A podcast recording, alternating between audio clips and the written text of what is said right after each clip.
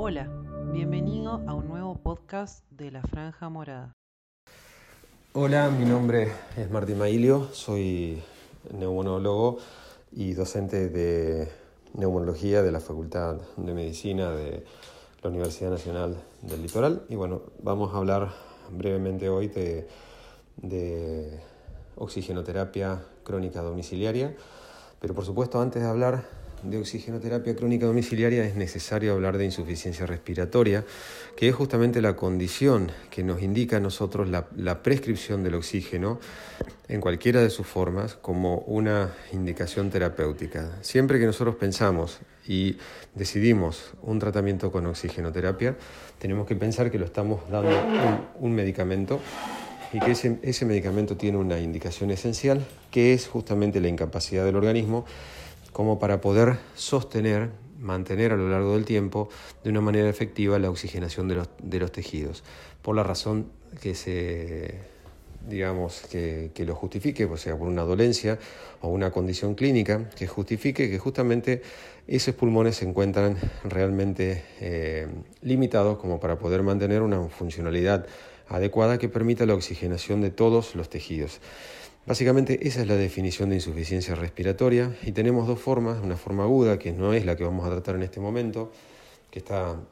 destinada, digamos, está representada por cuadros de comienzo súbito y que en poco tiempo requieren un tratamiento en general de urgencia, como puede llegar a ser el síndrome de respiratorio de agudo grave o cualquiera, una crisis asmática, una exacerbación de POC, cualquiera de ellas. Luego tenemos, luego tenemos las formas crónicas, o sea, la insuficiencia respiratoria crónica, que es lo que nos, eh, nos convoca en este momento. La insuficiencia respiratoria crónica está determinado, es una condición que tiene larga evolución, lenta, lenta instauración y que se caracteriza en general por ser un cuadro progresivo donde eh, existe una patología de base, también de lenta instauración, que va generando una dificultad, una, una insuficiencia a nivel del aparato respiratorio para poder justamente mantener la homeostasis. En, este caso, las causas, las patologías que lo provocan, siempre van a ser, digamos, el objetivo de nuestro tratamiento. Nosotros tenemos dos tipos de tratamiento para este síndrome. Por un lado, el tratamiento sindrómico, de lo que sería la insuficiencia respiratoria, y por otro lado, el tratamiento de la etiología, o sea, de la causa que lo provoca. Ya sea dentro de las causas más comunes tenemos el EPOC, por lo tanto el tratamiento del EPOC va a ser la base justamente como para tratar de mitigar o resolver esa insuficiencia respiratoria crónica. Y así cualquiera de las otras posibles causas que pueden llegar a, determinar esa insuficiencia respiratoria. Por lo tanto, tenemos que hacer la diferenciación en lo que va a ser el tratamiento de la patología, que es la, en realidad la raíz del problema, y el tratamiento de la insuficiencia respiratoria, que en este caso sería la aparición de una consecuencia y el oxígeno sirve junto con otras medidas para poder hacer, eh, para poder, digamos, tratar esta consecuencia que es la insuficiencia respiratoria. Cuando nosotros describimos una insuficiencia respiratoria, cuando el paciente tiene una PO2, o sea, una, primero es necesario obligatoriamente la realización de un estado ácido base. En eso tenemos que nosotros evaluar la presión de oxígeno, la presión de dióxido de carbono y por supuesto las alteraciones que pueden haber en el pH, en, el bicarbonato y en la, en la saturometría, que también se mide por ahí, y en el exceso de base. Si nosotros tenemos, basándonos con una PO2 debajo de 60 milímetros de mercurio, nosotros ya estamos hablando que una persona, independientemente de la edad, a menos que tenga más de 90 años, esa persona tiene una hipoxemia de consideración de grado severo. Ahora, está demostrado que es efectivo el tratamiento con oxígeno en aquellas personas que tienen debajo de 55 milímetros de mercurio, independientemente de, los, eh, de otras patologías o que no tenga otro tipo de patologías. Y se considera insuficiencia respiratoria grave con indicación de oxígeno en el caso de que el paciente tenga entre 55 y 60 milímetros de mercurio, pero con alguna condición predisponente, con alguna comorbilidad de significación. Esas comorbilidades, las más importantes, son las poligloburias, determinada por, una, enfermedad respiratoria crónica, también la hipertensión pulmonar asociada a enfermedad respiratoria o no, el pulmonar o no, porque puede ser una hipertensión pulmonar primaria, y otras condiciones de severidad que puedan indicar la necesidad de oxígeno y que ahí está demostrado la efectividad del, tratamiento. En este caso, eh, en este caso, la insuficiencia cardíaca, la, insuficiencia renal, la insuficiencia hepática severa son razones para la indicación de oxigenoterapia en este subgrupo de pacientes entre 55 y 60 milímetros de mercurio. Si nosotros nos vamos al saturómetro como una opción alternativa para la medición de la PO2, tenemos que decir que primero la saturometría tiene una gran variabilidad. O sea, no es un método fidedigno para el diagnóstico de insuficiencia respiratoria, porque es modificado por diversas razones.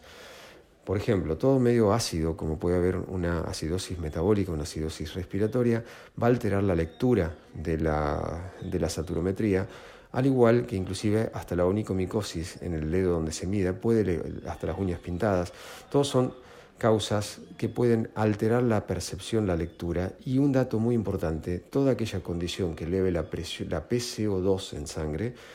va a disociar, va, a alterar la curva de disociación de la hemoglobina, se la va a llevar hacia la derecha, por lo tanto ese paciente va a tener una importante repercusión, digamos, va a tener una hipoxemia tisular, pero va a tener una saturometría normal debido justamente a que existe una poca disociación del oxígeno de la hemoglobina. Por lo tanto, nos encontramos en esas situaciones con un medio ácido, con un paciente que tiene una hipoxemia tisular, pero con una realmente una, eh, una concentración de oxígeno en saturometría normal. Por lo tanto, en ese caso no se considera fidedigno. Bien, siempre recordar que dentro de lo que son las fallas respiratorias, nosotros podemos tener causas que sean netamente respiratorias o extrarrespiratorias, o por así decirlo, inclusive extratoráxicas. Por ejemplo, eh, lesiones neurológicas o enfermedades neuromusculares que afectan a nivel, digamos, la movilidad del tórax o de los músculos respiratorios pueden provocar insuficiencia respiratoria crónica, al igual que enfermedades pulmonares, como hemos dicho, fundamentalmente las más frecuentes es EPOC y la, fibrosis pulmonar, las neumoconiosis, cualquiera de las enfermedades del intersticio de pulmón crónicas, también la de las vías aéreas y por último condiciones no patológicas estrictamente, como puede llegar a ser la obesidad, que genera un cuadro de insuficiencia respiratoria por justamente un mecanismo de tipo restrictivo. Y por último, las enfermedades cardíacas que también se asocian en muchos de estos casos a, esta, producción de insuficiencia respiratoria. Dentro de los mecanismos de insuficiencia respiratoria, o sea, los mecanismos fisiopatogénicos de la enfermedad, tenemos, eh, esto solamente los voy a mencionar para profundizarlos más adelante, pero son las alteraciones de la ventilación perfusión, el shunt pulmonar, que sería tal vez un ejemplo máximo de alteración severa de la ventilación-perfusión, la hipoventilación alveolar, muy común en, obesidad o enfermedades neuromusculares, la disminución de la difusión alveolo capilar que se da en enfermedades intersticiales severas, y también disminución de la fracción inspirada de oxígeno, como puede darse digamos, en, la altura o las intoxicaciones con monóxido de carbono, con gases en general. Esas son las causas más importantes que podemos encontrar. Quedará para otro momento la,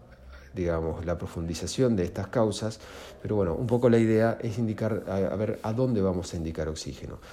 Dentro de esas causas, acá hay una cosa solamente que quiero comentar, que es que en el caso de eh, en el caso del shunt pulmonar, como decíamos, era la expresión máxima de una alteración BQ, es la única de todas las causas mencionadas, de las cinco restantes, perdón, de las cinco en total, el shunt es el único que no corrige con oxígeno, por supuesto, dependiendo de la extensión del shunt, o sea, de la severidad de la afección. Eso quiere decir, por ejemplo, clásico es un TEP, una embolia de pulmón, si nosotros tenemos una persona en insuficiencia respiratoria, en este caso aguda o con comienzo eh, subagudo o crónico, porque puede existir también, la presencia de un shunt pulmonar no va a corregir con oxígeno y esa es una indicación de un cuadro de insuficiencia respiratoria hipoxémica que justamente no corrige con oxígeno y esa es una indicación de la posibilidad de investigar la presencia de un shunt pulmonar. Los otros responden en mayor o menor medida y algunas de manera espectacular con la administración de oxígeno. Ahora bien,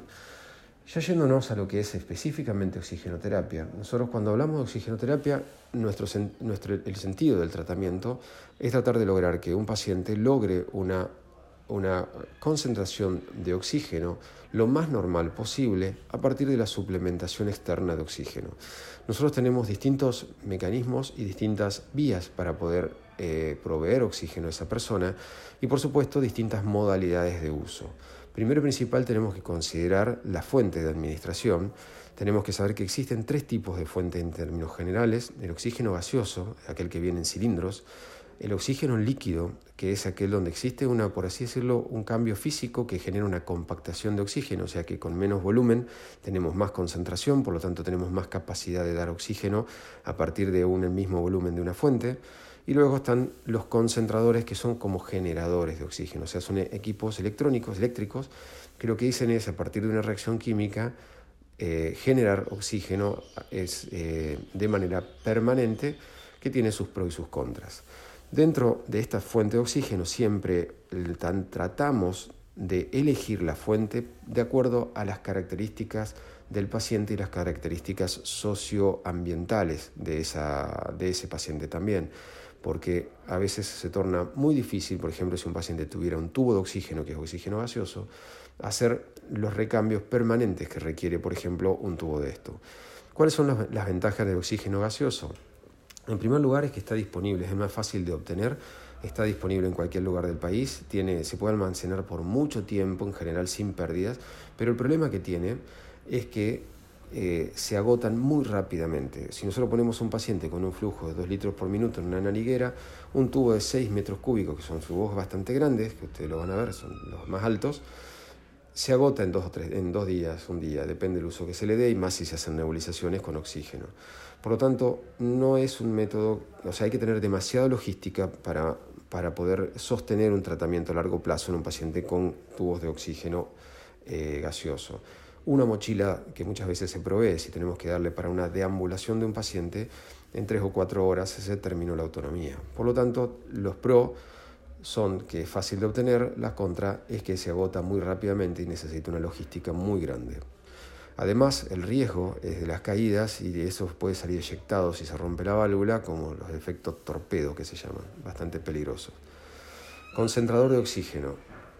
Este, este, el concentrador es un equipo, tenemos dos tipos de equipos, los fijos, que son los domiciliarios, y los portátiles, que son ahora elementos mucho más pequeños que el paciente puede llevar consigo y le da una fuente de oxígeno permanente. Son realmente los que hoy tratamos de pregonar en el uso. En primer lugar, el domiciliario, porque genera, una, producción de oxígeno permanente, eh, mientras haya electricidad, porque son eléctricos, pero esto siempre es el método más seguro, es fácil de manejar, ocupan, lo único que tiene, digamos, que ocupan espacios no tan grandes, pero son el del tamaño de una mesita de luz grande y por lo tanto tiene que movilizarse, no es fácil, pero bueno, ayuda mucho al paciente dentro del domicilio. Fuera del domicilio, lo ideal sería un concentrador pequeño, que eso permita al paciente poder movilizarse, le da mucha más autonomía, pero hay que tener en claro que la cantidad de oxígeno que puede producir este concentrador portátil depende mucho del motor que tiene en su interior. O sea,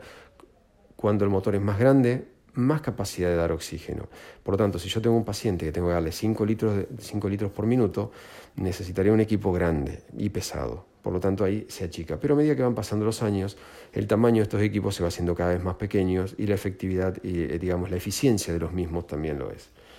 Y por último el oxígeno líquido, que eso queda para, digamos, para los hospitales, para los sanatorios, digamos, para el tratamiento hospitalario de los pacientes, porque el oxígeno líquido es, se necesitan eh, medios de almacenamiento especial, va, va a muy bajas temperaturas el almacenamiento, por lo tanto es bastante riesgoso y no se recomienda en el uso domiciliario, pero sí es el que usamos en los hospitales la mayoría de los veces por ser el más rentable para, para los hospitales. Por lo tanto, también después a esto tenemos la vía de administración, existen las máscaras, existen las,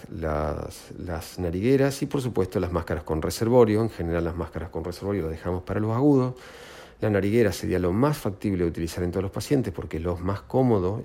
para llevar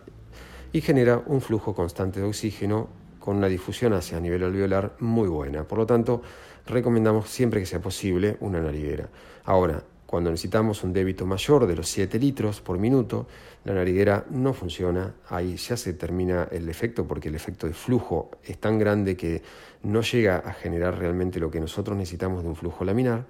y por lo tanto es conveniente basar una máscara tipo Venturi. Este un poco son, en el tiempo que me queda, digamos, que son segundos, las recomendaciones que, bueno, deberán ampliarse con los consensos y con la bibliografía eh, eh, básica, digamos, para este tipo de indicaciones.